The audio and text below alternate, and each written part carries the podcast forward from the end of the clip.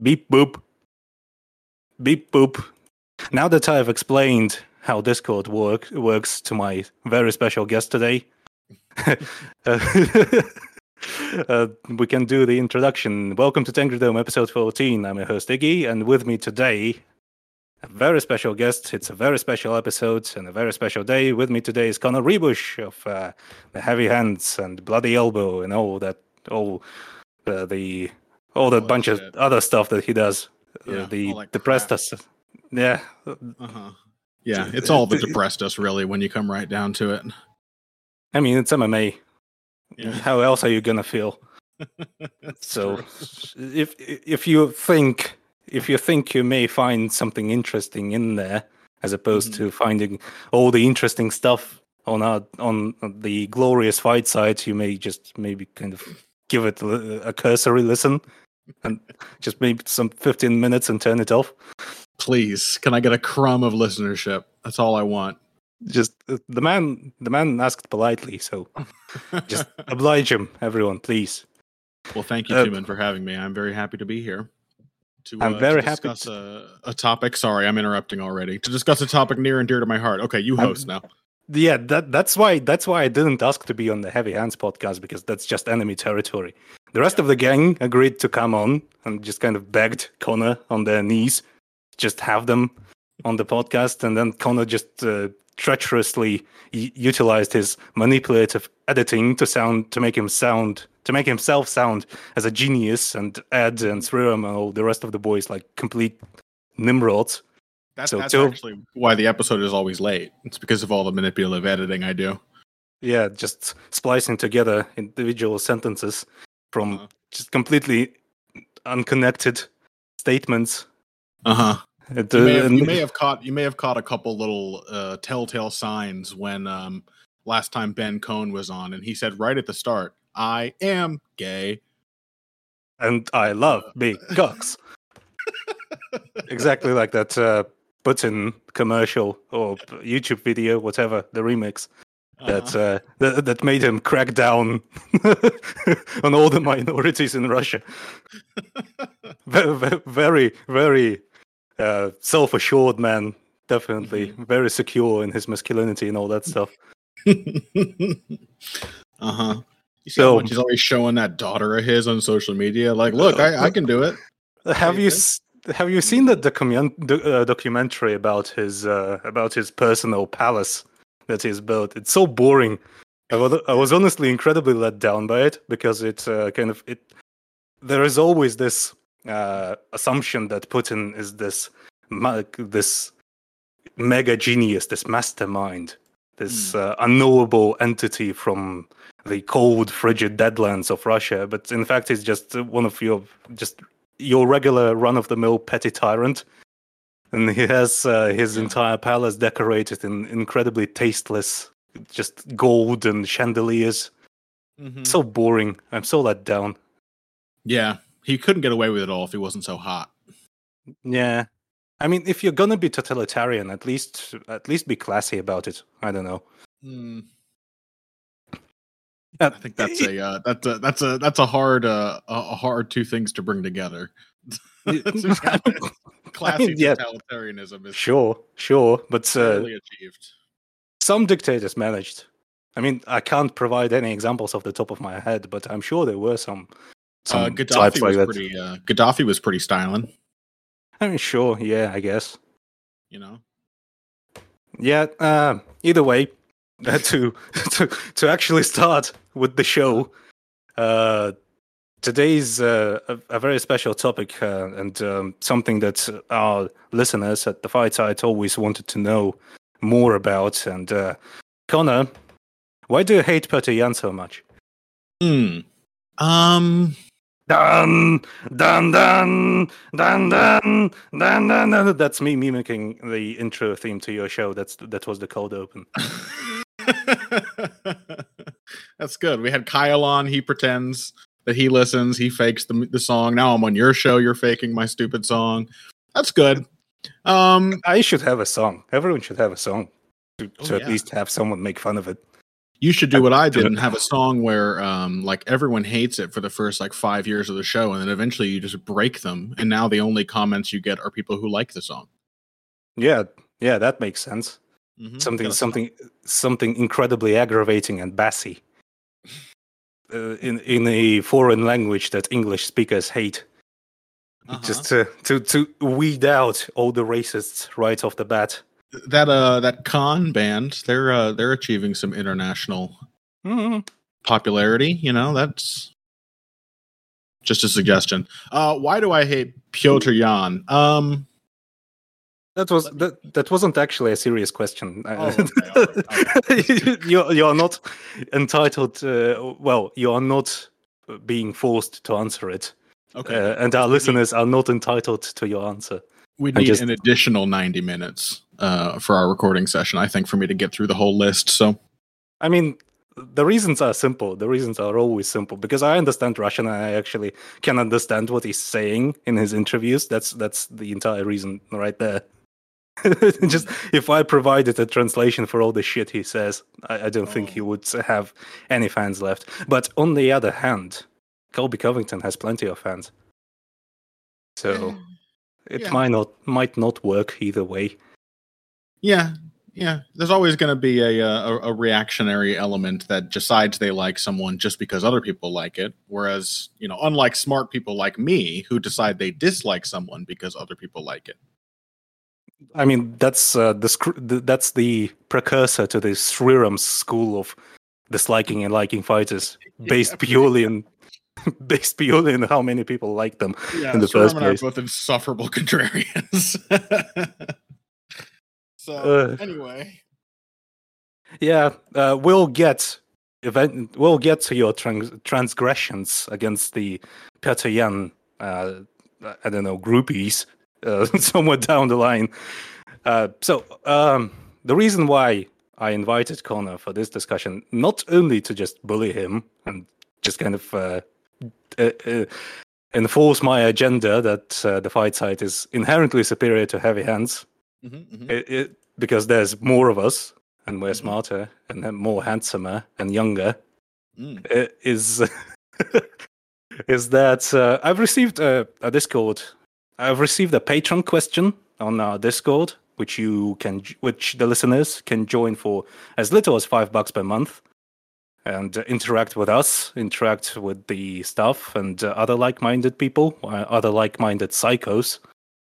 And uh, the question was thus: It was a question from Discord patron Smesh, uh, S M E S H. It's kind of a phonetic spelling of how Habib Nurmagomedov pronounces the word smash. Mhm. Which is- Racist. yeah Mhm. Yeah, yeah, yeah, sure. Uh, you, you may find him at Smash Jitsu only on uh, Twitter and say, it's, tell him his name is racist. Mhm. Tell him you are gonna smash him for using, for making fun of how Habib says things. All right, the question. The question itself: fighter personality and its relation to their fighting style, correlation slash causation. That's that was the crux of the question. That was the gist of it. And the question itself was uh, phrased thusly: How much does a person's personality affect their fighting style? And are there any clear examples of someone fighting entirely against who they are? Uh, you guys touched on it in the panels, but I'd love to hear uh, a more in-depth look. Uh, the panels in question were the toughness panels, the toughness, the panels dedicated to defining toughness in MMA, because it's a very specific sort of attribute that is sometimes uh, used, uh, mis- isn't used appropriately when discussing fighters. But either way, those interested, those who are interested, and Connor, you may go back and listen to to that uh, after we finish. But um, yeah, so since uh, much of Connor's and Phil's work at the Heavy Hands has to do with talking about fighters as personalities first, and uh, that doesn't mean that they just just talk about them as one would talk about I don't know Instagram influencers. They also discuss technical technical aspects of their fighting styles and all that stuff. But uh, yeah, uh, so Connor, please, your theory, which you state uh, pretty often on your show, is that um, pretty your theory pretty much is that every fighter is secretly driven by insecurity. Please elaborate on that. Are you accusing me of repeating myself to men? Definitely, that's what I'm doing. I would never. This is this this is what, what the whole po- podcast is going to be. This is just me yeah. uh, airing all my grievances that I've uh, that Uh-huh. have been piling up and up and up over the years that I've been listening to your show. Let it be a sort of object lesson for the listener and how podcasters are also driven by insecurities. Um, Definitely, that's another that- point that we're going to touch upon later. I mean, that does kind of get to the basis of my idea, which is obviously armchair psychology and always open for uh, misinterpretation and also sort of impossible to tell what is misinterpretation sometimes. Um, but I think the general idea is that fighting is an inherently human activity. Uh, and I don't mean like uh, the way Dana White says it, like fighting's in our DNA. Ugh, two But guys rather- saw other two guys fighting, and then they decided to watch the fight. But Grabbed some than- monsters and sat down in a lug. rather that um, fighting is a a stressful and emotional experience. Um, and when you put people in stressful circumstances, you start to see, you know, it- it's it's reductive, but who they really are, right? You start to see an expression um, that is not determined by them consciously. Uh, that comes out of, uh, as R. Scott Bakker might say, the darkness that comes before our thoughts. Right? There's a place inside all of us that that is our personality that we can't, not without tremendous effort, consciously interact with. Um, and fighting brings that out. Like you're in there, you're stressed. There's tons of pressure. You're literally being hit in the face. Um, there's very little time uh, for the vast majority of fighters to exercise anything resembling conscious thought, uh, rational thought. It is purely expressive, like art. You know, it's expressive. It comes from someplace inside. And um, I tend to believe that uh, everyone's very insecure uh, in one way or another, and that those insecurities, um, they they sort of they're the things that motivate your reasoning the stuff that underlies the logic you use in day to day life. So even when you think you're being rational, you are being influenced by uh, your inner character. And uh, yeah, it just seems kind of obvious to me um, that fighting works the same way. That however you feel about yourself, whatever you're worried about, et cetera, et cetera, that is going to be expressed in some way in how you engage in a, you know, in violence. Well, that's a very English majory way of putting it. Mm. big, big My brainy, big thinky way. My specialty. I mean, I'm a, I'm a linguist by trade, so not far off from that. But the the perennial rivalry between uh, language majors and linguists. Mm. Well, I'm actually a failed uh, a failed history major, so oh, even worse. yeah. Well, uh, yeah, I pretty much uh, uh, agree with all that, and uh, the it, it's something I.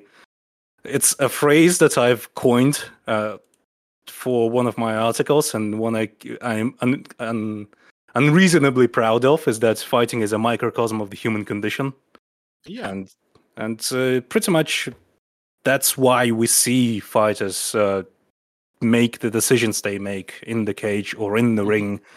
And uh, a lot of their behavior in the cage or in the ring is kind of either an extension or a reflection of who they are in real life besides fighting yeah. and so it's kind of inescapable in a sense Yeah, I even totally agree. yeah, even the most uh, the most well-rounded, the most masterful uh, fighter that can do it all perfectly with perfect form, always perfect decision making, uh, etc., etc.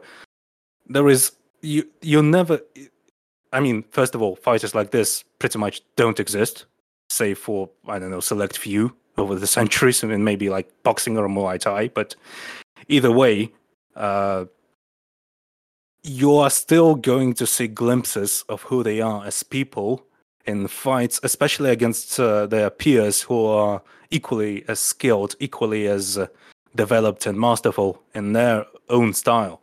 Mhm. And and it's never going to be the same style for each person. You may see certain copycats or like uh, weird, I don't know, kind of duplicates over the years. Fighters who just just so happen to fight in a fashion that is similar to the fighter that came before them, but it's still going to be uh, their own personal spin. It may be in it may be witnessed in very negligible details that you have to look specifically for, but uh, oftentimes it's way more glaring than that. It's way more obvious than that. Um, well, excuse me. e- Even if you're talking about um, like proteges replicating the styles of the of the fighters that came before them, you know, even that you could probably reduce to a level of uh, why did these two personalities mesh so well? Why did one become a mentor to the other? There's got to be, uh, in most cases, some kind of Connection or chemistry. exactly, yeah, chemistry for sure. Yeah, and uh, that same you, may also see this in uh, um, like uh, I don't know lineages of fighters that uh, have trained under the same coach. Let's say, let's take for example the Kronk gym uh, with uh, Emanuel Steward, uh, Steward the the legendary boxing coach, or or someone like Eddie Futch, someone like uh, Cust- Custamato, and I said it like tomato. Cas Diamato. How how do you pronounce it? Say it for I me. have, I have always just said D'Amato. It might be Diamato. Um, I'm not sure. Yeah, I, I know my- the, Tyson guy. yeah, the weirdo, the weird. Tyson guy that had had him do stuff like I don't know, uh, like uh, what did he actually hypnotize him? Has that ever been confirmed by any sources? I don't know, but I mean, this is the sort of weird um, surrogate father-son relationship they had. Is not an uncommon kind of relationship for um, fighters and coaches. I think also connected to this idea that fighting is inherently personal. Um, the kind of mentorship you find in fighting is connected to, you know, Ty- Tyson. Um, even if you want to say just the the, the technique uh, and the discipline that uh, D'Amato gave him, if you want to attribute so much of his greatness to that, you still have to come back to the idea that uh, he would not have absorbed, might not have absorbed that information so completely if uh, D'Amato wasn't, uh, if he didn't have daddy issues. You know what I mean? Yeah. It all comes back to the shit we're afraid of. uh, the oh god, the old the old protagonist with daddy issues. Mm. Just the type that's dime a dozen in the world and in media as well. Well, what was it? Who, who said it? Was it? Um, God, I'm I'm going to embarrass myself. like, is it Jack Kerouac or Mark Twain? Before I guess anymore, some famous author once said that uh, A smart guy, a smart a smart English speaking guy wrote some something about English MF said that uh, every story, uh, every male story, is about uh, a father or a son trying to find his father.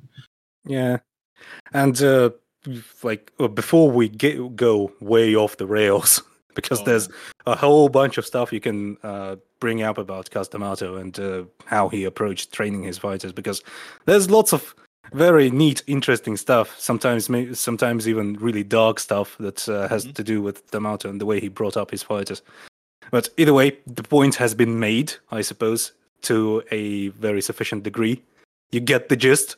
Yep.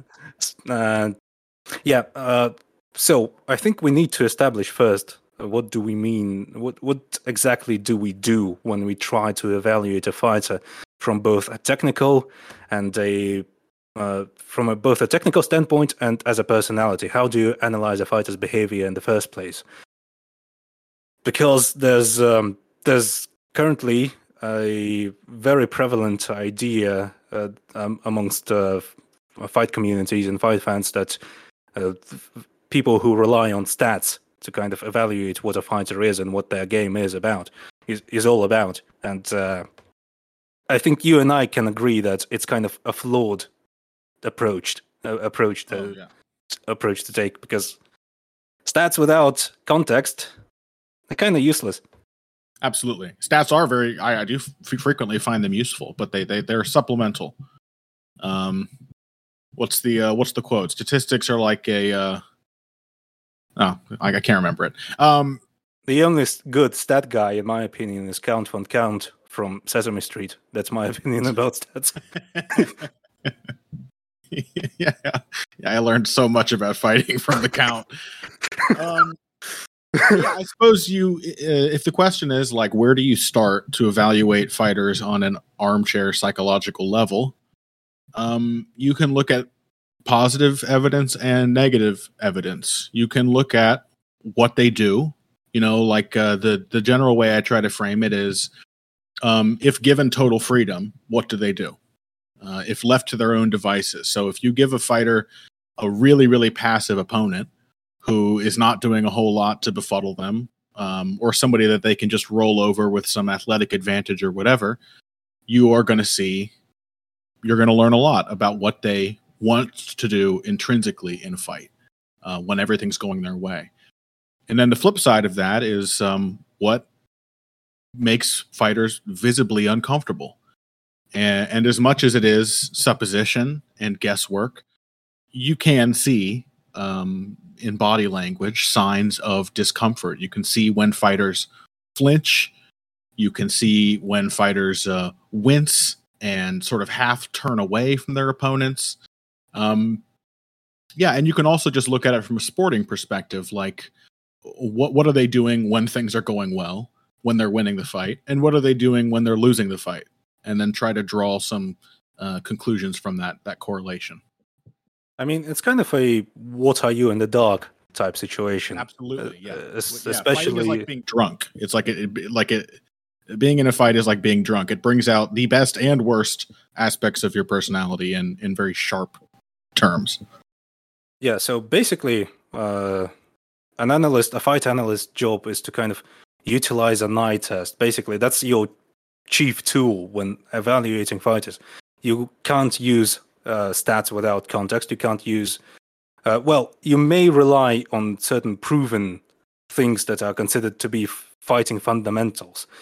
Things like Mhm. stunts, things like uh, proper u- uh, proper utilization of uh, your jab, all that kind of stuff Sure. and you kind of supplement that with well taking a good look at how a fighter implements those tools and uh, it's uh, an inherently subjective thing it's you can't be entirely objective about it at all it's it's pretty much impossible Yeah. i mean with enough data and enough uh, information over time we may we may, and it's not a 100% sure thing, but you could moneyball fighting at a certain point, but it's not going to be within our lifetimes, I think.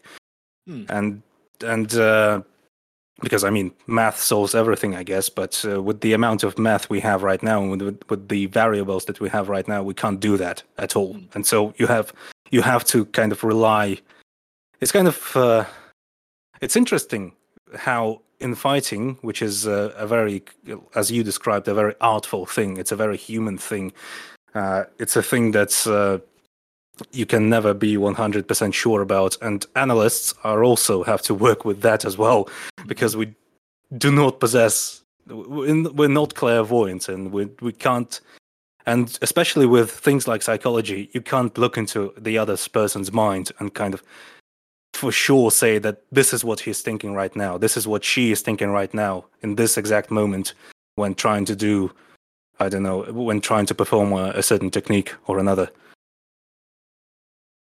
And so uh, I think uh, now that we've established how we, uh, how what we mean when we say evaluating fighters as personalities, uh, do you have any examples, any very illustrative examples of someone who uh, who may sort of I don't know prove your hypotheses.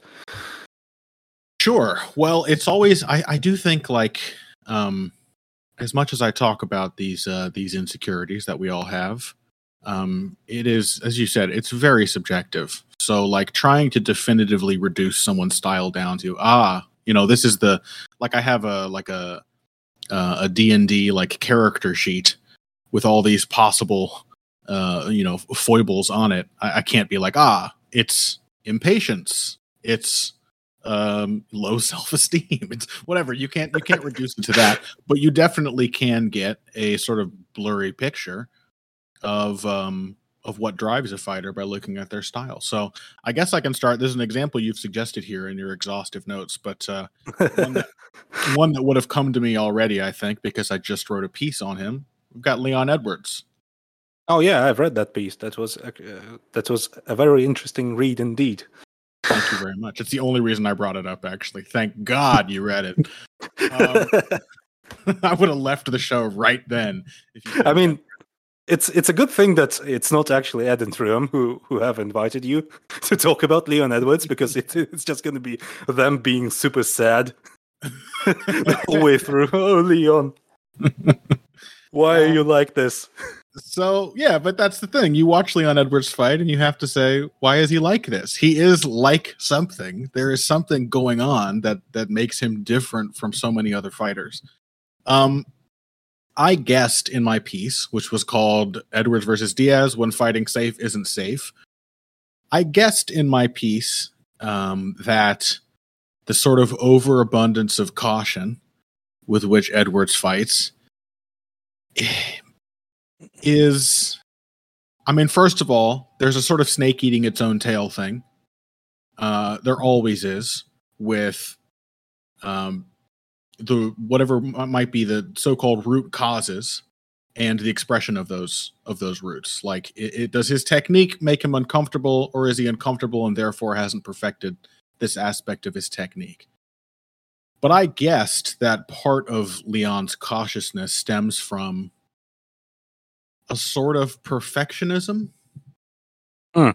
that he he has an idea of what a proper fight uh, looks like how a how a fight a well fought contest should look i would and, also add uh, mm-hmm. a certain uh, i think uh, it's a very important uh, thing to note is that leon edwards approaches it more like a contest more like a sporting match rather than a fight Yes, because absolutely. He's he tries he kind of tries to turn a fight into a contest of skill as opposed to you know a fight.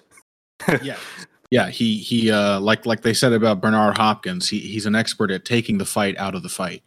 Um, which I guess almost seems like it flies in the face of my initial premise that it's a like an inherently emotional thing. But some people, when put under tremendous emotional stress, do become very cold and rational um, I mean, uh, I, I, suppose a more skillful, a more credentialed example would be someone like Georges St. Pierre. Mm-hmm. Yeah, I mean, absolutely. Not to that is uh, of course not to shit on Leon Edwards, but just no, or or uh, Bernard Hopkins or Floyd Mayweather. There's a lot more of these guys in boxing, I think, because uh, I mean, I think there's a, a, deeper well of of like systemic technique to draw from to sort of get you to that point. Boxing is kind of just a more well a more well established institution and more yes. historically deep and that's why naturally you're going to see more types like more yes. competitors like this there are very clear archetypes um, with like long established roots and as much as i have tried to stretch those into mma there are a lot of people who sort of defy whatever box you try to fit them in um, and so yeah for leon it's like uh, it's it's uh, my guess and it's always a guess is a sort of um, perfectionism, which uh, to me explains why, um, you know, when hitting Nate Diaz, for example, he hurt Nate Diaz so badly so many times. Oh yeah, he was very close to finishing Nate Diaz multiple times during the fight. Multiple times, and um, what did Nate do when he was hurt? He did what he was doing the entire fight, which was to taunt. And I think in Leon Edwards' mind, he sees this as like he, he he's like he's like Jesus in the desert, you know. He's like, ah, a temptation. I see. This man wants me to break out of my perfect fight. That's why he's taunting me. There's something in Leon Edwards that prevents him from like examining that premise and asking, what if he's bluffing? And I could get him the hell out of here with very little difficulty if I press the issue right now. That thought doesn't enter Leon Edwards' mind. So, as cool and rational as he seems, there is still some sort of insecurity preventing him from changing the fundamental way that he fights. He uh, he can he's a, a rare fighter who can just hurt an opponent over and over and over, and see that as like a challenge to the way he should be fighting. No, no, I'm going to stick to doing it the right way, and then get myself in trouble in the last minute. Yeah, and uh, one thing I wish to add to that, because I overall I think I agree, but also you need to take into account the question of coaching. How is he being coached? Uh, how has he been coached for the entirety of his career? What are the coaches putting into his mind, and how are they working with him? Because uh, I mean, naturally, you aren't going to know for sure what the gym situation is like uh, for Leon Edwards, but and you wouldn't know what uh, the coaches know, but they may be a certain approach, or at least or, kind of a doctrine of fighting that uh, the coaches may have in their minds, and consider this the correct way to fight.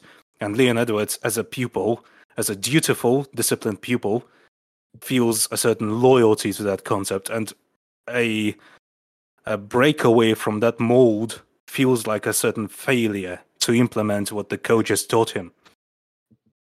And Yeah. it's kind of I, I- I think I think that that is kind of how I feel about the situation, and it's who knows. Like, there's always the possibility too that this is they're that they're right, his coaches, that this is the best um, fighting version of Leon Edwards you can get. Right, like people aren't all that changeable.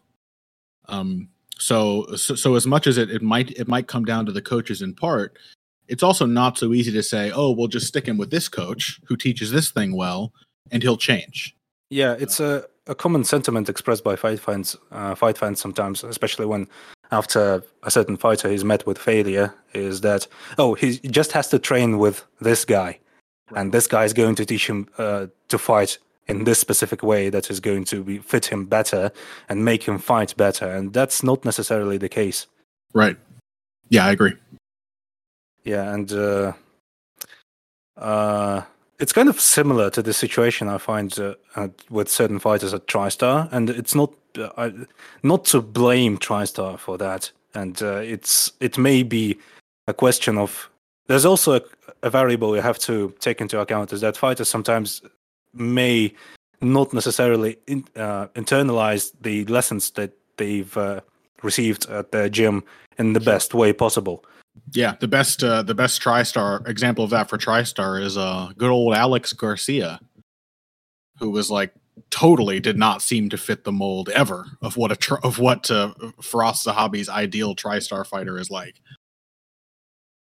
That and also a certain misinterpretation of what the uh, head coach wants uh, the, his fighters to look like. Mm. Uh, for example, it, it kind of gives tries to kind of gives off me a sort of impression where fighters themselves think that Z- uh, Firas Zahabi wants them to look like GSP. He wants them to fight like GSP. When, when uh, by all accounts, Firas Zahabi himself is a very open-minded type of coach, who is also whenever he whenever you see uh, sparring footage where Firas Zahabi is participating, is an incredibly aggressive striker that utilizes a lot of power shots. I was just going to say the same thing. You you you have this conception of who Firas is, but look at his fighting style. He's like not a brawler necessarily, but he is a an aggressive pace pushing fighter. He's nothing like the uh, the GSP archetype at all. I think that's a good point that um fighters don't know themselves all that much better than we know them. Um a lot of times and they almost certainly go to these camps because you know all they have to go on for a, a coach's reputation is what their most famous fighters look like. Hence all the many many fighters who went to um sbg you know after conor mcgregor's success. Or Jackson Wink. or jackson wink. Yeah absolutely. And we've seen so many people clearly trying to fit into a mold um, that has given success to another fighter out of that camp. And it's not all that clear to determine whether that is the coach trying to fit them into their mold or they think that this is why they've gone to this coach is to be molded into this kind of great fighter uh, but we've certainly seen people go to jackson wink and come out with a weird winkeljohn style we've seen plenty of people go to sbg and come out their next fight looking like a pale imitation of conor mcgregor Um, if it's possible to be paler than Conor McGregor already is. if it's possible to age worse than Conor McGregor in a truly Irish fashion. Just aging in dog years. that man. Always fucking that car. I mean, yeah. it's got, it's got to wear on you, you know.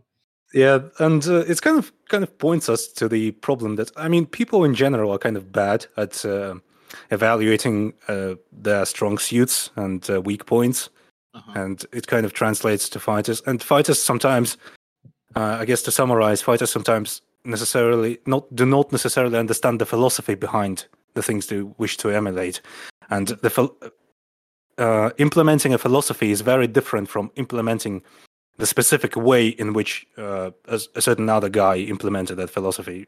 Yes. You don't necessarily have to be, uh, like, say, for example, let's take, uh, let's, let's say, pressure fighters. To be a pressure fighter, you do not necessarily have to be someone like Justin Gaethje.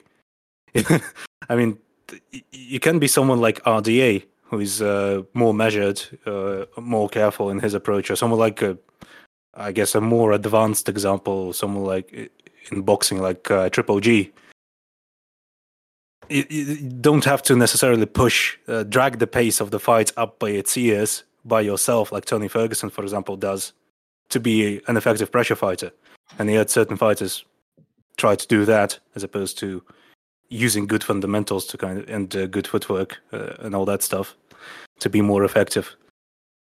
Yeah, yeah, and, and you know, and maybe there are just a bunch of different kinds of pressure fighter. This is the difficulty of trying to make this um uh, to make this evaluation like uh, to put it in finite terms is that um for all I know, the exact same insecurity might lead uh, well as close as you know five people can come to having the exact same insecurity it might lead those five different fighters into totally different directions, different expressions, even if they're trying to replicate the same style. But yeah, yeah, I've tried. I've tried long and hard to think of what the uh, like what is the defining insecurity um, or or personality quirk of a pressure fighter, and, and I don't know if there is one. Some pressure fighters uh, resonate, you know, like the the the the the gut guess would be like impatience because clearly if you're uncomfortable waiting around and letting the other person dictate that is going to prompt you to pressure. But some pressure fighters resonate patience um, and are just extremely considered and methodical and workmanlike in how they execute pressure. So uh, yeah, yeah. it's it's exactly the point that i wish to touch upon in that some the very simple base uh, I, uh, approach i guess to evaluate to finding that specific quirk would be oh he's a pressure fighter that means he's aggressive yeah. and uh, that's not that may not necessarily be the case and uh, that may not necessarily translate to real life as well because no, we no. talked about uh, real how fighters behave in real life com- compare and contrast that to, to, how they behave in the cage or in the ring and uh, some pressure fighters who are incredibly savage fighters are also sweethearts in real life Absolutely. Yeah, absolutely. That's it's it's a, it's a pretty common thing actually that you you see someone who is just a completely brutal fighter and interpersonally they seem as sweet and good natured as possible. I mean, you got to keep in mind that like um this is an expression of some kind of uh, uh, uh of of some kind of deep seated truth, but these are deep seated things, and you're putting someone in a, an environment where they can think to themselves, "Oh, it's okay for me to express it in this context." uh, where it would not be permissible uh, or might express itself in a different way uh, in some other context in life. Yeah, and uh, especially when you compare and contrast MMA with boxing, for example, mm-hmm. MMA, due to its youth, leads uh, to fighters with uh, certain styles that are, well, let's call a spade a spade. They're way more crude than certain fighters that we saw in boxing. And that's why it seems like it's uh, like like uh, a fighter's personality should be more obvious in the cage due to how how much more obvious their fighting style is compared to to a high level boxer, for example. But it's still not a sure thing. Mm-hmm. And uh, especially when you get to fighters who are the cream of the crop, uh, fighters who are pound for pound talents. Yeah. uh, like say Jose Aldo or Khabib Nurmagomedov, Georges St Pierre. Once again, uh, fighters who pretty much uh, just overwhelming forces of nature. And uh, how do you evaluate them from a psychological standpoint? Well, I guess Georges St Pierre is a Right. very open about why he fought the way uh, he fought. But someone like Jose Aldo, I mean, first you've got the language barrier, obviously, and then, um, I mean, you could point to his background, Mhm. uh, having grown up in the favelas and uh, living in abject poverty, may have. His relationship with his father, clearly a very uh, influential part of his history. I mean, I, there is a reason that Jose Aldo is. We all call him Jose Aldo, but every single fight he's ever had, he's introduced as Jose Aldo Jr. Yeah, there is a there's a there's a reasoning there that uh, I think I don't know maybe helps to explain some of the you know how Aldo has uh, uh Ryan just wrote that piece um what do you call it poking the bear yeah, yeah. That was uh, the our top number one pick for the, our top five uh, greatest MMA fights that we've fin- finished recently. mm-hmm. and Just and that's quick you know, plug. maybe maybe maybe, maybe Jose's daddy issues um help to explain that feeling you get from his fights where there is sort of a a hunger roiling underneath Yeah, that's that's a great way to put it. Hunger. Very poetic. oh thank you I mean, it's also very obvious. I the guy was dirt poor, slept on the streets. genuinely hungry. The guy, like, uh, who was it? Um, um Hermes Franca, like, bought him like a, a a burrito or something, like once a day, and he was like cleaning mats at the gym and everything. But yeah, it's a it's a good question. Like, we, if there is such a thing as um, if there are such things as style archetypes, and one of those archetypes is the all-terrain fighter, then most of those tend to be all-time greats. These fighters where you get the sense that they they are not limited to one style in the way that the vast majority of fighters are that they have almost like transcended to a point where they can kind of pick and choose how they want to fight which is again a very rare thing even for boxers because uh, it is such a raw sort of experience being in a fist fight but uh, Yeah. it's interesting to ask what does this analysis apply to them um I kind of think of it like I always I always talk about um, a fighter's prime as being like the crossroads. Like if you if you picture a graph, um, and starting all the way from the left hand corner, slowly climbing up and up and up is experience slash technique, uh, craft, science, however you want to put it. Also, self awareness. self-awareness for sure yeah. All, all of these things that that come with time. And then starting way above that on the y-axis you have another line which is slowly trailing down and down and down and that line is labeled athleticism. And a fighter's prime is the point at which those two lines intersect uh, where they, their athleticism has not started the rapid middle-aged decline and their experience is still increasing. And I kind of think of these fighters as sort of um, this these all terrain fighters as sort of analogous to that, where like you can reach a point of experience where you are sort of able to like rationally master your own insecurities, if only for 25 minutes at a time. Yeah, And, and I would also add that um, I've said self awareness. I think self awareness is what really separates all time great candidates and Yeah. genuine all time greats from uh, simply extremely talented and extremely masterful fighters who sort of fell off right as their athleticism waned. Yeah, I Uh, mean, especially among pro athletes, right? You you if you've ever interviewed a single MMA fighter, you know they are tremendously insecure. Um, and- Insecure and also sometimes delusional, just abjectly Absolutely. delusional. yes, absolutely, abjectly delusional, and um, a lot of fighters do not take well to criticism uh, of any kind. Like uh, I, I, I recall, I'm happy to burn him because he because he's just kind of famously a dick. But uh, I, I recall my old co-host, the good doctor Patrick Wyman, uh, used to write um, the Sherdog previews, and in one of them he previewed a Bellator card, I believe, on which Georgi Karakhanyan was fighting, and he was perfectly, you know, uh, he was perfectly reasonable. It wasn't even insulting. It was it was in fact quite complimentary, and he I mean- Georgie to win. I mean, in as much as Pat Wyman was able to be complimentary and measured. He's so condescending, isn't he? But it was it was a perfectly reasonable. Tommy Elliott's evil twin, in terms of voice at least. Yeah, in terms of voice. Yeah, I'm sorry, Tom, but Pat is way hotter. Um, I, I disagree. I, I mean, the new the new rift between our two publications.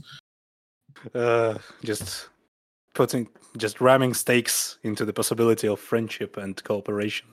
Mm-hmm. Uh, But you know, um, Pat yeah, wrote this, this preview discussing a, a Georgi Karakhanyan fight. It was perfectly rational, not rational uh, enough to stop Georgi Karakhanyan physically approaching him at a presser and like threatening him because uh, because he didn't like what was said about him, and uh, that really sums up a lot of fighters and a lot of people. Again, it's a microcosm uh, of, of of of all humanity.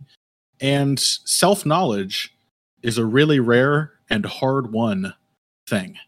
It takes a long time to get there, and I think most people never really do. Even people who think they're very self aware. To go back, sorry, I'm rambling now, but to go back to Leon Edwards, um, I finished out my piece last week, sort of talking about that conundrum. Leon Edwards speaks very intelligently and clearly about fighting. He has no qualms addressing something that went wrong in a fight and explaining the thought process that led him there.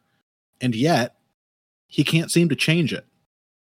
uh, So, has he achieved self knowledge?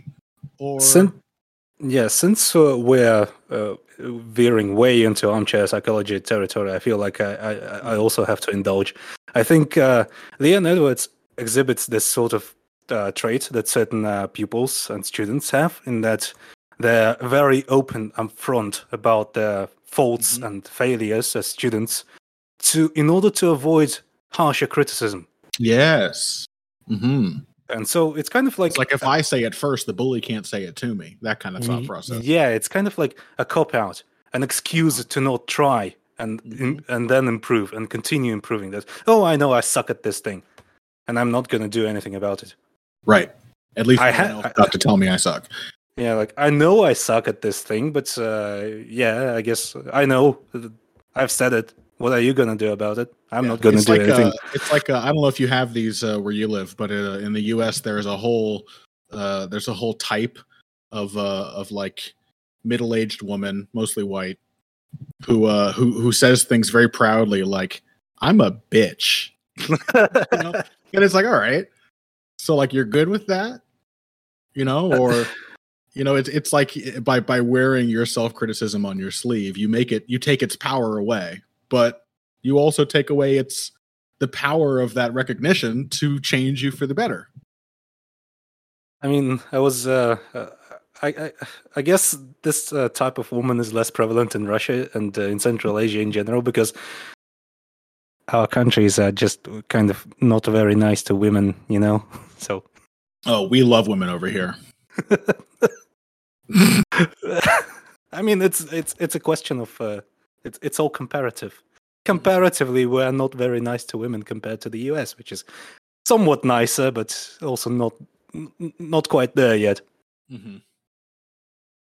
But yeah, very very nice aside. very very encouraging. But sorry, to, so to bring us back on track, I, I do think that um, I totally agree with you. I think that's a very succinct way of saying it. That that is self knowledge um, is a sort of thing you can gain through experience as long as you are willing to really honestly engage with the lessons uh, provided by your experience and that that is probably the thing that separates these all-terrain fighters is that they really can take an honest accounting of like who they are why they fight the way they fight to to understand yourself that is definitely the first step to uh, to doing things differently Uh, an interesting um, outlier I would like to point out is Fyodor Yemelyanenko. Fedor Yemelyanenko, how English speakers usually butcher his name. Fedor. That's the one where I, I try to say Pyotr. I try to approximate the Russian pronunciation, but with Fedor, I've said Fedor for far too long to change Yes. how I say it now. Yeah, so Fedor, Uh-huh. uh, Fedor, uh, you, you could say that he, he doesn't actually, you know, possess the necessary self uh, tr- traits of self awareness, the necessary level of self self awareness to just kind of, uh, you know, look in the mirror and say, "Come on now, let's not do this anymore." Well, perhaps there there are perhaps there are separate spheres of self awareness that Fedor uh, may have learned uh, a great deal about himself as a fighter, but not quite. You know, I don't think it's a linear one track kind of thing. no, nothing is, nothing really is when it comes to this stuff. Yeah, and he still has to be delusional enough to be a fighter in the first place, right? True. I mean, uh, a delusion is a delusion is a delusion. Like certain delusions are way more damaging to a fighter's careers. But yeah, that actually uh, brings us to a point uh, that I wish to also touch upon something that's kind of adjacent to the the ATG question. Like certain fighters are just really hard to analyze this way. And just how do you psychoanalyze a fighter like Yoel Romero, who is a serial bullshitter? Like his entire style is just bullshit. It's built on bullshit. He just tricks you. That's all he is. I, I A trickster. I- he is. He is like he is a, an ancient Mesopotamian trickster god. Um, I don't know. It's not. I don't know either. It's not a perfect method, but I, I have been fooled and misread so many Yoel Romero fights that uh, I really don't know. Some sometimes, I mean, who who could have predicted, for example, the way he fought Adesanya? Who could have predicted the way he fought Adesanya based on the way he fought, say, Paulo Costa? That was like such an uncharacteristic, in many ways, Yoel Romero performance. Um, you know, high output, jabs off the back foot, combination counterpunching. Um, the hell's going on? I, I don't know. Yoel Romero is like the is like a bizarro all terrain fighter. And, and Yeah, he- and completely that- inscrutable to me. that's an excellent way to put it. A bizarro, uh, bizarro all-terrain fighter. Dan Albert of the Fight Site actually wrote uh, a, an evaluation of Yoel Romero based on the Israel Adesanya fight, which he actually went back and watched because he's a psycho. Uh huh. Poor and uh, and he's kind of he described him as uh, an anti-meta polymorph. Like uh, if you if you look at the way MMA is set up, uh, like how do you win MMA fights? You just have to do things. You, if you do lots of things, you win fights. That's pretty much that's just the gist of it, uh, Mhm. down to its base base components. And uh, Yoel Romero is like inconsistent, but he's not inconsistent in that He's just kind of in- consistently inconsistent is the, the best way to put it, I suppose. yeah. Uh, and uh, he kind of prior- uh, prioritizes singular ideas of a fight's dynamic for each fight, for any given fight. And he's kind of a minimalist that way. And Yeah. so, since you can't pin him down, any uh, adaptation that he, that he brings into the fight is always surprising. And he's Yeah. always been consistent with that specifically. Yeah, I totally agree. He he um you cannot accuse Yoel Romero of um not adapting. He he's he's super changeable in fact as a fighter, but but you're right, it does seem like there's a like sort of a narrow lane into which he will pour whatever uh, adaptive energy he has for this upcoming fight and then uh, what happens to the other aspects of his game, the other phases, is is kind of a mystery. Sometimes they just go away, seemingly, because he's just intensely focused on this one thing. He's probably like just an incredible phenom at so many things in life. Like, it's I, you got to wonder how much that extends into day to day life. Where like Yoel Romero spends a couple months getting really into painting, and then produces a beautiful watercolor, And never does it again. never does it again. Yeah.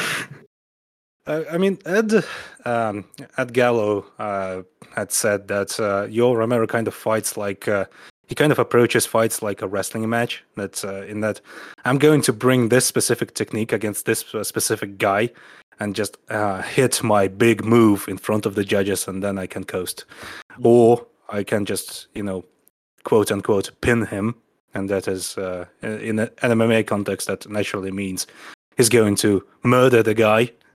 Uh-huh. And uh, it's, it's kind of um, it should be obvious because naturally a fighter who spent so many years uh, competing in freestyle wrestling is going to approach an MMA fight kind of similarly in uh, based upon his previous experiences, but it's um, it's not immediately obvious because he used to wrestle in a very different way. He used to wrestle in the opposite way. He he was a pace based wrestler yeah. during yeah. his career, which is very weird. Yeah, because he's got how how long is a uh, how long is like an Olympic wrestling match? Like nine minutes, something like that. Something like that. It's very short. So, so, so Yoel Romero probably uh, uh, could could be very confident that he had nine minutes of intense stamina. I think yeah. in MMA, that that particular part of the equation is a lot more difficult for him to navigate because he definitely doesn't have 25 minutes uh, of intense stamina. Yoel is such an interesting case. He's there are like a couple of other archetypes you can compare him to. Like he is he definitely seems to be an example of a fighter who uh, while tremendously good, in fact, at making spe- opponent specific adjustments in camp, does not adjust well over the course of a fight he he seems to come in with an idea in mind and he can hammer that idea really hard if that's what it takes to to to bring success but uh, but fighting differently from one round to the next is uh, is obviously very difficult for him.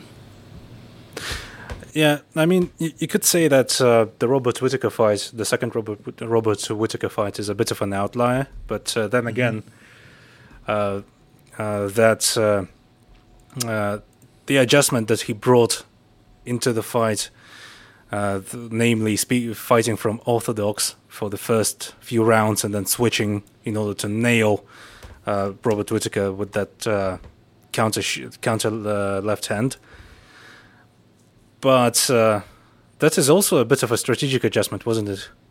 Uh, in the sense that he kind of it, it, it's obvious that he thought about it yeah, if you think least. about it as he planned to have like a set point where he would switch it on in that fight, it almost feels uh, still like it was something he came in with already in his back pocket. Uh, that you know, I, I, don't know. Maybe this is just uh, trying to rationalize the um, the outlier, but it really felt to me in that fight, specifically because Romero did like what he did instead of um, fighting one way and then fighting a different way was to not fight at all and then start fighting. so it really felt like he he that that in and of itself was a pre-planned sort of switch. He uh, he intended to turn midway through the fight.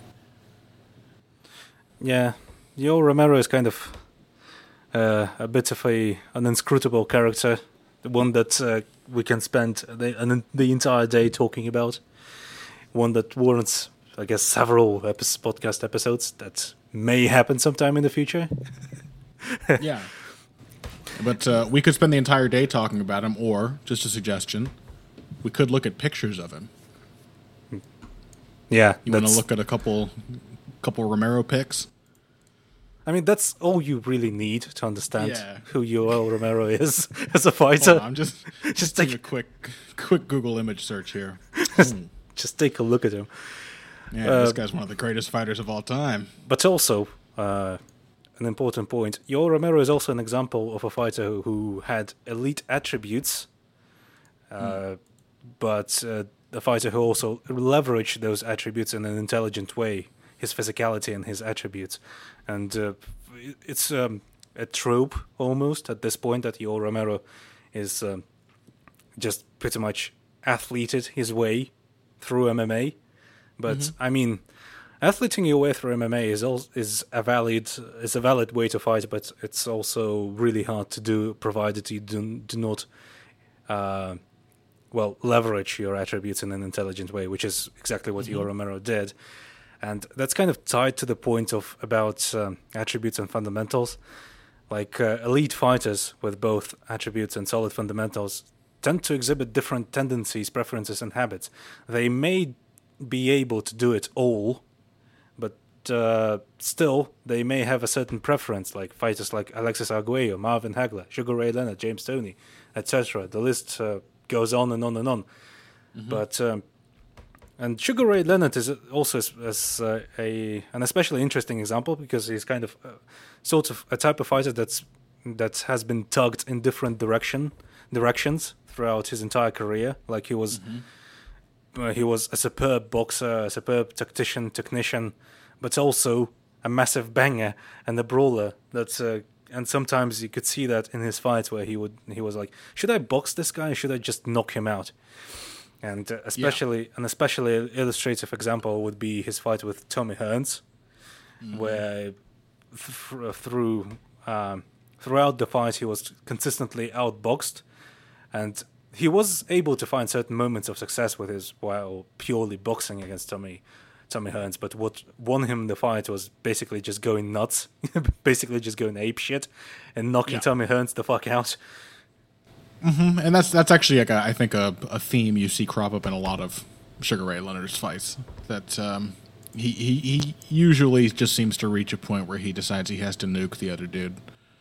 Um, and uh, yeah, I don't know if that does that make him a, a an all terrain fighter, a fighter struggling to be all terrain, or is it merely that um, he could really do it all, but at the end of the day, there was a kind of fight Sugar Ray Leonard knew he could win um, and that was just by being a murderous puncher.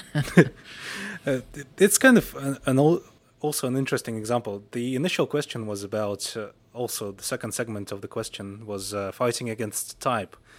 Like, is there even such a thing? Because uh, I mean, surely we we can provide we can come up with some examples, but.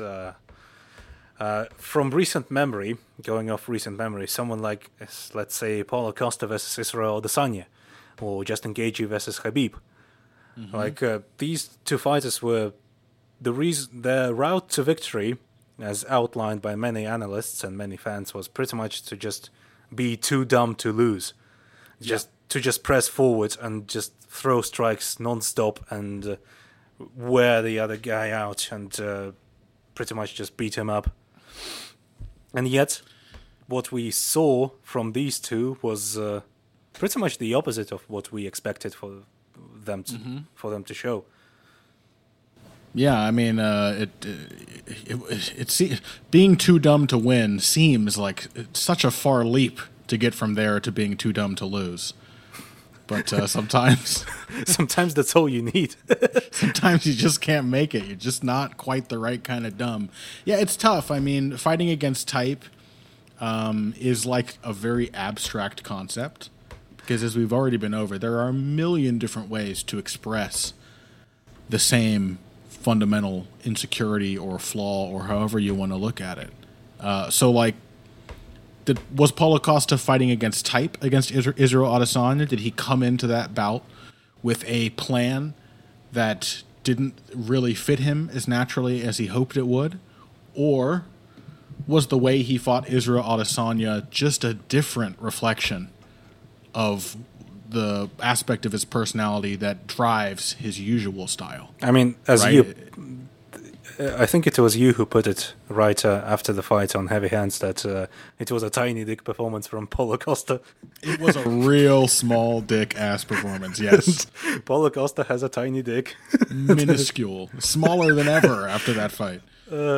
I mean, Yeah. if you saw the photos uh, of Paulo Costa after the fight, the man's hairline is atrocious. It, it was it was kind of bad before, but I mean, I like Ades- the idea that it's just suddenly receding after that loss. yeah, just, just hair falling out in entire just batches from stress, from the it's gotta realization.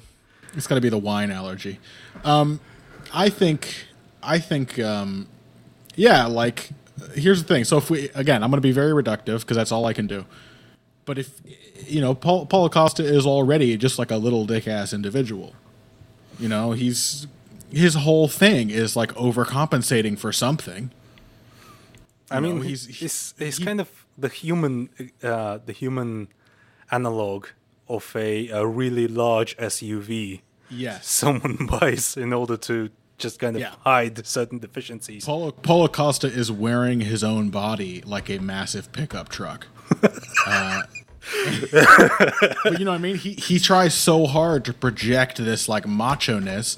I could very easily argue that um, that that is because you know he, he's afraid of something. He's afraid of being seen a certain way, and that is why he fights the way he typically does. Like um, That's why. like he, me- that's why he. like mo- you s- that's why he wears a massive cap and punches everyone in the dick. Yeah. like like you said though about uh, about Leon Edwards, um, sort of hiding himself from criticism by being superficially open to it. It's like Paulo Costa is hiding himself from you know being found out as the, the little dick guy that he knows he is in his heart by fighting in the in what he thinks is like the biggest dick way possible. And then you could very easily argue that it's the same root insecurity that was just warped by how it felt to fight Israel Adesanya. That he was like, it, it forced him. He he had for the first time to No feel to how hide. small his own dick was. Just no place to hide. He was stuck Yeah. in the shower room with Exactly. with everyone else. Exactly. everyone else could see his tiny dick. That's exactly it, though. Like, um, yeah, you could easily argue that, that it's it's the same. It's an ex- it's two different expressions of the exact same root cause. Same balls, different profile, different angle. you, Same you were- banana, different hammock. yeah, but uh, I mean, t- t- to the point about uh, different insecurities. I mean, Justin Gaethje, uh, there was, uh, um, I mean, uh, Joe Rogan's podcast is obviously a very uh, a terrible show, but but sometimes you get interesting insights from the guests. And Michael Chandler was uh, a guest once. and, talking uh, about Dave Rubin, right? uh, I mean, I, I, w- w- come again? Sorry, we'll we'll talk about next next time I guest on your show. We'll talk about Dave Rubin. I mean, There's so much to get into. Uh, I mean, yeah. Sorry, so you were saying. back to it. Yeah, Michael Chandler had a guest appearance on uh, Joe Rogan's podcast, and he said that Justin Gaethje reminds uh, him himself. Well, reminds him a bit of himself, like uh, in a certain sense, because Michael Chandler always possessed this sort of insecurity in that he always thought that he uh, can't win a fight without turning the fight into a war, into a brawl, and that's why he fought the way he fought by being, you know, a chin bully and just throwing massive bombs constantly, non-stop, and. Uh, the, compare and contrast that with Paulo Costa. Paulo Costa fights that way because he thinks thinks it's, uh, as you put it, the most biggest dick type performance possible to fight Yeah. this this way, and uh, Justin Gaethje is just uh, just thinks is just plain not good enough, and uh, Yeah, yeah. So he's got to fight in the littlest brained way possible. I think, um, you know, uh, Justin Gaethje is once again. Every, every these are all connected, so I'm going to keep referencing things we've already talked about. Um, I critiqued Leon Edwards for displaying the illusion of self knowledge um, without actually taking the lessons that knowledge should have provided him into account. Justin Gaethje, I think, is a, a great example of someone who seems to have sort of turned that corner. Uh, where Justin Gaethje was always brutally honest um, about his own limitations, very willing to admit his faults, um, shockingly open to the idea that he would someday lose before it happened and how he would lose. Um, and uh, and despite all of that, Justin Gaethje did seem to reach a point where he became uh, self-aware enough to make a dramatic style change. Um, so there is hope for Leon Edwards to to actually realize like, oh, I've been looking in the mirror all this time without actually uh, internalizing any of the lessons that are being shown to me. It does happen, but it's rare. I mean, I'm still impressed with the fact that Justin Gaethje uh, turned his style around as as dramatically as he did. there are only two people on staff at the fight site who t- seem to not be as critical of uh, Justin Gaethje's style change. because Ed Sriram and Ryan have uh, turned it into a meme basically to bully me to just just kind of the uh, Trevor Wittman Trevor Wittman turned Gagey make made Gagey worse by making him Uh-huh. fight off the back foot. Uh-huh. it's just I'm so tired of it. God, they're just like a little gang of crows, aren't they? Those kids. Jesus Christ. Uh, especially the Reddit crew. I mean, the Ugh. guys who started with the Reddit crew on Reddit on RMMA originally. Ugh, disgusting. Yeah, I mean, you know, it, there are two sides to everything. You could certainly say um, that just, I mean, you know, it, it's just you don't have to say it's good or bad. Like Justin Gaethje, it's it's not wrong to say Justin Gaethje probably lost some things in making the transition, but he certainly gained a lot as well. I mean, conceptually, fighting off the back foot is not really a bad thing. It's uh, it's about it's all about how you employ that style. Yeah, and if I was going to have one MMA coach teach me to fight off the back foot, it would probably be Trevor Wittman. I mean, these guys are also out there saying that uh, Trevor Wittman has made Usman actively worse because because he's going on the back foot and knocking people people out as opposed to just boringly grinding them out. But I mean, that's just that's just uh, the fight site boys for you. They Yeah, I mean, I'm willing to entertain the idea that again that Usman has lost some things in a transformation. I still can't help but be very impressed whenever a fighter radically transforms anything. I mean, it's incredibly And, hard. uh, it's just It's incredibly hard. it's, Oh my god, it's it's so hard. It, it being so tied to who you are as a person. It's like it trying- as difficult as changing your personality. It's like trying to quit smoking in the sense, almost. Sure. In terms Absolutely. of difficulty. Yeah. Everyone's addicted to themselves, and it's very difficult to to cut that addiction. But um, I also think you know with with guys like Usman and with Gaethje, there's also a learning curve when you're trying to do something new. How many times have we seen fighters like move to a new camp or make some kind of dramatic style shift and really not look very comfortable with it for the first several fights, um, and then suddenly turn a corner?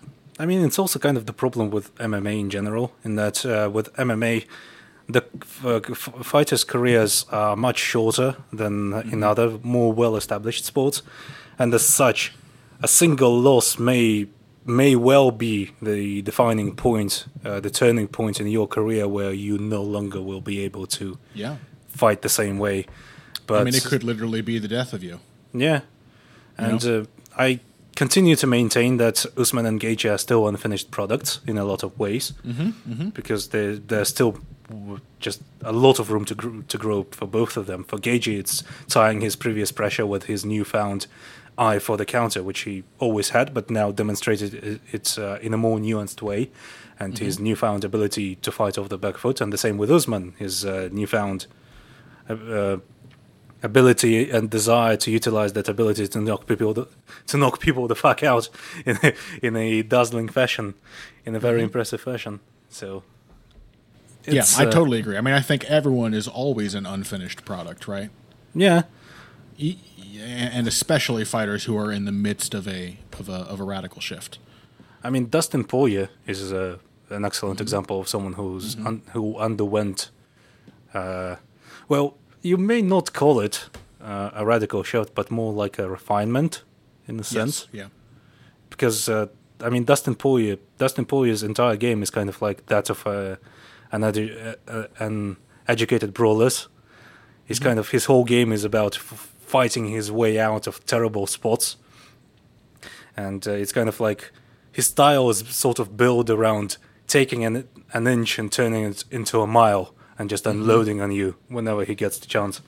Yeah, with Poirier, the big change seemed to be just getting finally getting comfortable being in the bad spots that he always wound up in. Um, and it's funny how like the counterpunching he's now so consistently good with is just an outgrowth of having to be comfortable in bad spots.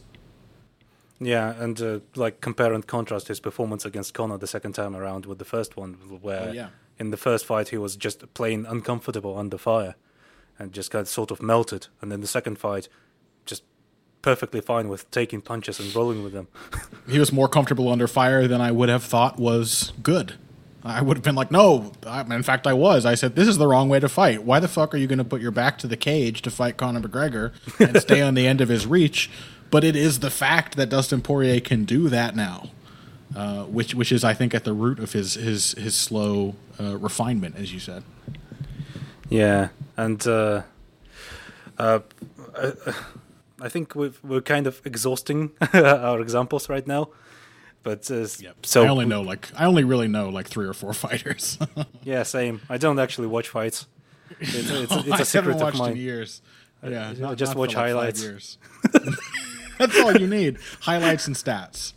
You know, I mean, uh, I guess to go back to the idea of uh, fighters with attributes exhibiting certain habits or leveraging their physicality in an intelligent way, like uh, someone like George Foreman is frequently, like it's uh, it's kind of a trope to say that once again, uh, athleting someone is cheating, but uh, take someone like George Foreman and you think that the man is a bully, is a bully, and he's frequently portrayed as a bully in uh, casual like uh, fight fan media. And uh, if you watch his fights against someone like Ron Lyle, he's anything but a, oh my god. he, that like George Foreman got face planted by Ron Lyle. Yeah, Just he doesn't. He, he he doesn't crumble the way you expect your typical bully to do. He he does like to bully people, but yeah, That's not how he is, and uh, it's kind of evident in how he behaves himself out of the ring right now. he wouldn't. I mean, you could. I guess you could call him a reformed bully, but uh, was he a bully in the first place? Anyway, like I mean, I think more of one. For, Foreman's a really interesting case because, uh, like Gaethje, Usman, um, he, he's one of those fighters who had like two. I mean, more than most fighters, two really distinct periods of his career. yeah, he's kind of had two course. careers. Yeah, yeah, exactly. He had a long retirement and then came back and had a remarkably successful second run as a middle-aged man. Um, but uh, there's also something interesting to be seen there in the influence coaches uh, have on their fighters because uh, I think his trainer in the early stages was Dick Sadler. Yeah, it was. Uh, uh, I think it was Sandy Saddler. No. He worked with Sandy Saddler, and I Oh, think yeah. Dick Sadler is Dick- a, is a relative Sadler. of Yeah, yeah. yeah. um, Dick Sadler is some kind of relative of Sandy Saddler. I don't know Dick if he's a brother Sadler. Sandy Saddler, uh, Sonny Liston, and uh, Archie Moore. Yeah, Sonny Liston was a longtime training partner, which is just incredible. I love hearing George Foreman talk about training with Sonny. But um, he he took something away from those people that was different from the fighter he would become later in his career when his trainer was Archie Moore. And um, you know, you could see a Sandy Saddler look on George Foreman in the young Foreman run. Yeah. He was very handsy. He would do a lot of like long clinches, reaching out, trapping your hand, Just sort of smothering you, shoving you Yeah. around, cutting your Very escape routes off. physically imposing, just constantly manipulating your space. And then he was a much more defense first uh, fighter in the second phase of his career, which is again his his expression of it was very different, very unique to him. But that's a lot more like Archie Moore, who was uh, a fighter who would often get hit, learn to stop getting hit, and then punish you for continuing to try to hit him. He was a classic counterpuncher. Yeah, I mean, it's kind of uh, uh, it uh, illustrates the danger of uh, kind of falling into this uh, into this rabbit hole of armchair psychology, Yeah. just sort of reducing fighters to a meme, or Yeah. like letting your personal impression of a fighter affect your final analysis and evaluation. Which definitely happens. Yeah, there's like heaps of examples of uh, like hack frauds doing that for money on and clout on YouTube. Someone like I don't know, someone like Mind Smash doing like body body language analysis and predicting Oh God. fights based based on body I- body language. I have watched some of those videos. They're like they tend to be like two minutes, and I'm like, okay, there's something interesting going on here. And then three minutes later, my eyes are glazing over. I don't know what's happening. it's just this terrible, terrible, just maybe- eye burning editing, and then the the subject of the video is like analyzing Conor McGregor's boner on the face-offs. just now you'll note it was only semi-hard at the beginning of the weigh-in. Yeah, but you know, maybe two men. This is just uh, this is just one hack fraud, Shield, shielding himself from uh, from a, from the criticism by by laughing at another hack fraud. I mean, in a sense, we're all hack frauds here We because are, uh, because yes. it's kind of and the fight analysis is kind of uh, you can't quantify it like something something uh, like a like No. a ball sport where just there's a stat for everything. and you can calculate everything and construct a model that will definitely show how a fighter would fare somewhere down Yeah. the line due to sample size and just uh, the sheer fact that a fight can end at any given moment and you don't have fights lasting exactly 15 minutes and uh, not a minute more or less. too many damn variables, too many too many win conditions. Uh, no one in MMA is like good enough to really be relied on that much, uh, and in large part it's just because the sport is just too damn dangerous. MMA is noisy. It's just noise. is noisy. Yeah, It's noise everywhere. static. Yeah, and uh, that's I guess th- that's us utilizing that uh, Leon Edwards defense of saying that "Eh, you can't know anything. You just you can't know anything for sure. Analysts are also driven by insecurity. Yes, Everyone is afraid of all are. admitting to be wrong. That is, but that is what it comes back to, right? That is why this is a a treacherous but genuinely useful way of looking at fights. Is that understanding fights is as useful but also as difficult as understanding yourself because it's the same shit. Um, it is just an expression of personality, of temperament, uh, all the various things that make you who you are and and also knowing knowing I think that you're always going to be blinkered in one way or another no matter how self-aware and rational you think you are there are things that you don't know them because you don't know what you don't know I mean, you could also argue that uh, you just want to psychoanalyze fighters because you're a wuss. yeah to make me make me feel good about myself. Absolutely. You think your athleticism is cheating because you're just scared of big jacked guys. yeah. You know you know who has a tiny dick? Paulo Costa he said a little dickedly. Yeah, It's actually you uh, who's cheating. You possess an unfair advantage over big jacked guys because you can make fun of their tiny dicks on your podcast for being tiny dick bullies. analysis is cheating. Yes.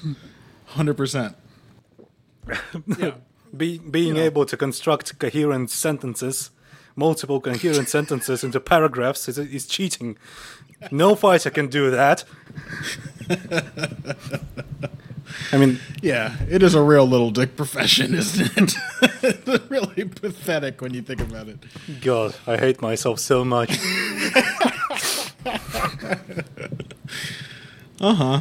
Uh, Jesus. But yeah, that's uh, you know, it's it's an endlessly interesting topic, um, which is why it comes up so often when I talk about fights. It's like it's impossible to fully understand how personality inf- influences fighting, but it feels like nothing gives you um, closer to like a true, clear glimpse of how fighting works than this kind of lens.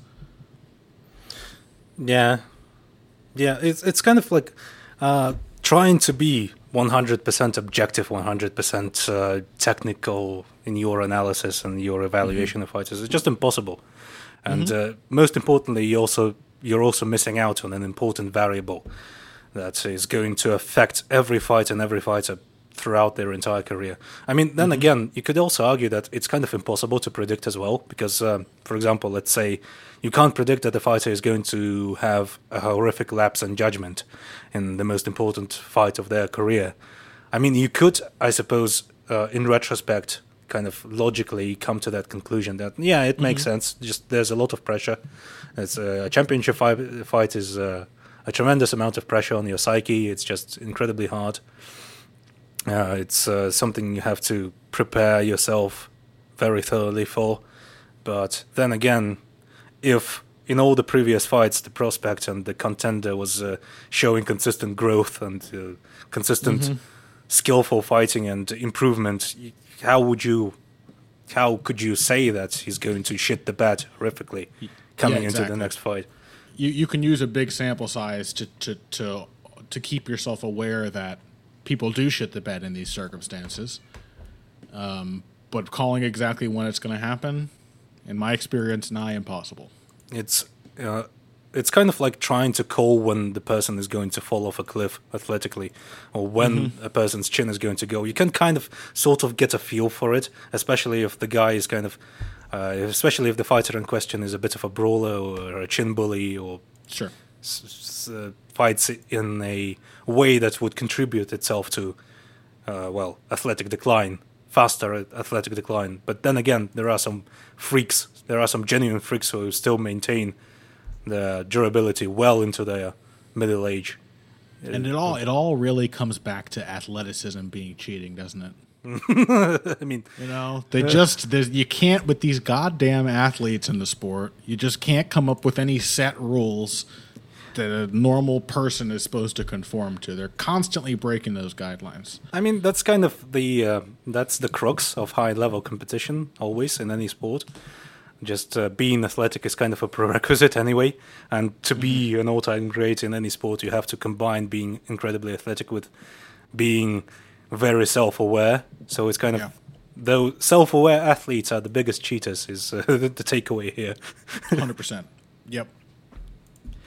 Yeah, I suppose to to, to come to a conclusion, uh, to kind of summarize all that, uh, all that we've, uh, all the points that we were able to hit upon.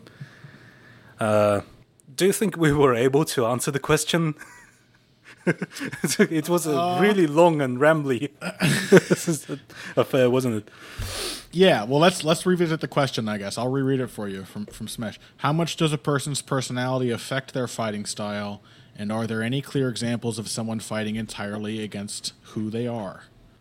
Um, to answer the first part, how much does a person's personality affect their fighting style? I would say um, a lot, but always to an unknown degree. I would say uh, al- altered by self awareness, um, time spent gaining that self awareness, and of course, altered by technique and skill, which, as much as athleticism is cheating, do really matter.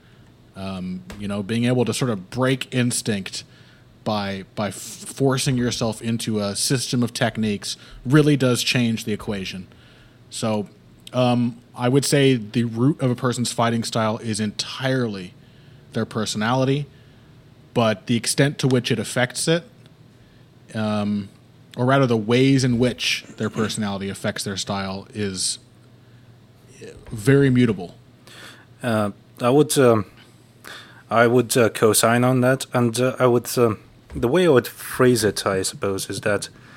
Uh, well, first of all, how much uh, a person's personality affect their fighting style depends on the personality. First of all, and uh, it also depends on what what uh, on the coaching situation as well.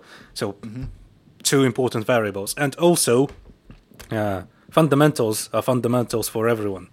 They're just they're just you can't avoid learning fundamentals. You can't just skip them, and uh, the personality will show itself in how a fighter employs those fundamentals and those skills they've learned Yes. during the course of their preparation. Yeah, there And- still are a set of correct ways to do one given technique, but how you employ those in a bigger picture is very much up to who you are. Yeah, and uh, it's kind of like, I mean, I would hate to refer to Bruce Lee because I mean it's fucking Bruce Lee, but also he was kind of right. He kind of understood how fighting works on a conceptual level, in a sense, in that uh, just uh, fighting is kind of like an expression of yourself in a physical way, and it's it's always going to be true for everyone. Uh, so there's your non-committal no, non-definitive answer. Just it depends. there is there just is no definitive answer, but but you get a sense for why the answer is undefinable. I think through a discussion like this, which I very much enjoyed, and thank you again for uh, for asking me to join you for this. It just this is Connor just uh, letting himself out by himself. Oh yeah, bye. you were the one who said you were coming to a conclusion. I thought I would, you know, sort of hold your hand, guide you there. I, mean, I don't need help. I, I'm actually a very experienced pod- podcaster now. I don't need your help, old man. The, the sequel to this episode. Why does Two Men think he doesn't need Connor's help? Uh, I, I, I mean, daddy issues, I guess. What, what else? It's, it's really, it's just always daddy issues. Yeah. Uh, I mean, yeah, uh, this was. Uh, I, I think I think this was a pretty, you know, interesting and illuminating discussion. Discussions like that, even if you don't reach a concrete conclusion or just kind of uh, uh, a takeaway, a really specific takeaway, it's still worthwhile to discuss these these things from multiple angles to just to just kind of gain a deeper understanding of it. You're completely Yeah, I'm, I'm, I'm happy enough to say that there just is no single concrete way to answer a question like this, and, and that is the answer. It's you, you have to just ask a bunch of questions to understand. the the real personalities in fighting styles were the friends we made along the way. Wow. Yeah, it's uh, it's all about the journey, not the not the were- end destination. just Speaking of destinations, are we done or no, I'm just kidding. no, no, I'm gonna. I, I want to bully you some more. I also want to make another joke. can I say actually uh, on the subject of, of bullying um, and the, the, the rivalry between our uh, our publications, our our podcasts, our whatever the hell our two things are. I I like to think that Smesh, whom I also interact with uh, on a fairly regular basis on Twitter, I like to think that he posed this question to you because he's sick of hearing me talk about it because I'm constantly talking about it, and that you, I have undermined, you know, your sort of little fan base from the inside by just sort of worming my way in. That there's only one perspective you get to have So on how personality affects fighting. So you're kind of like- name is Connor. So you're kind of like a, you know uh, a deadbeat dad who sometimes shows up with uh, with presents. It's just kind of trick trick trick the sons into thinking you still care. That's what Yeah. it is. There's one of one of the two ways in which I am a lot like a deadbeat dad. Yeah, sure. I mean, why not? Uh, here's uh, The other the other being all the women I've impregnated. Let's pour one out for all the muck freaking personalities we muck freaking lost along the way, and all the deadbeat dads as well. if you think about it, I've produced a lot of potentially great fighters with tremendously powerful daddy issues. Uh, uh, I think they're all going to go in the back foot and lose because fighting off the back foot is obviously the, the inferior way to fight. Just, They've inherited my little dick. no. no, my son. Yeah. yeah, and on that note, we are finished. Connor has a tiny dick. There you have it. There's, there's proof. There's definitive proof. Uh, All right. Yeah, all right. Enough arsing around. I think uh, I think that's enough of that. Thank you, thank you for actually, you know, responding to my DMs because I was kind of trembling in my boots, talking to the, so waiting for the senpai to notice me. Just- Oh God, please don't. no, it's None, none of that. no, I wasn't. No, I wasn't. Good. Uh, And thank you for understanding that I. I mean, you should honestly feel honored. I get to DMs so infrequently. Uh, there are like it was it was a it was pure chance that I looked at my message requests at all because I uh, I have like 17 unanswered message requests just sitting in there. I'm the type of person who's every single device I, ha- I own just littered with uh, unread notifications. So I mean, I get the same because I also have the Discord questions to answer every day, just kind of twenty four seven. And sometimes you get. a s- There was also there was this time when I, I've got asked like uh, by an actual paying Discord patron, like, "What is object permanence? Can you explain it to me?" this is what I have to work with. Uh, well, all, all you have to do is to adopt my uh, bulletproof philosophy, which is fuck the fans. They don't deserve anything. They're not entitled to anything. It doesn't matter if they give you money. Fuck them. You just do what you want. I mean, That's that's, what that's already what I do. You just Yeah. uh, you do not understand Web 3.0. The, the the whole thing of- Web 3.0 is to respond to your fans and tell them to fuck off to their face. That's what you should do. That's how you Yeah. succeed in this in these market conditions nowadays. Yeah. Anyway, that's your cue to sign uh, to our Discord uh, for five dollars per month. If you want to hear me say, if you want me to tell you to fuck off personally, just pay us, give us money. I'm Having always just experienced it, it's really fun. yeah, there's your glowing recommendation from Connor. Of, You uh, definitely want this guy to insult you. Uh, yeah, thank you for coming once again. This was uh, an interesting discussion, and uh, looking forward to repeat appearances, maybe if you're. I would love to. I had a great time. So uh, this has been TENGRIDOME episode 14. If in case you already forgot, this, is, uh, this has been me, Iggy, your host, and uh, Connor of uh, Heavy Hands. Cheers.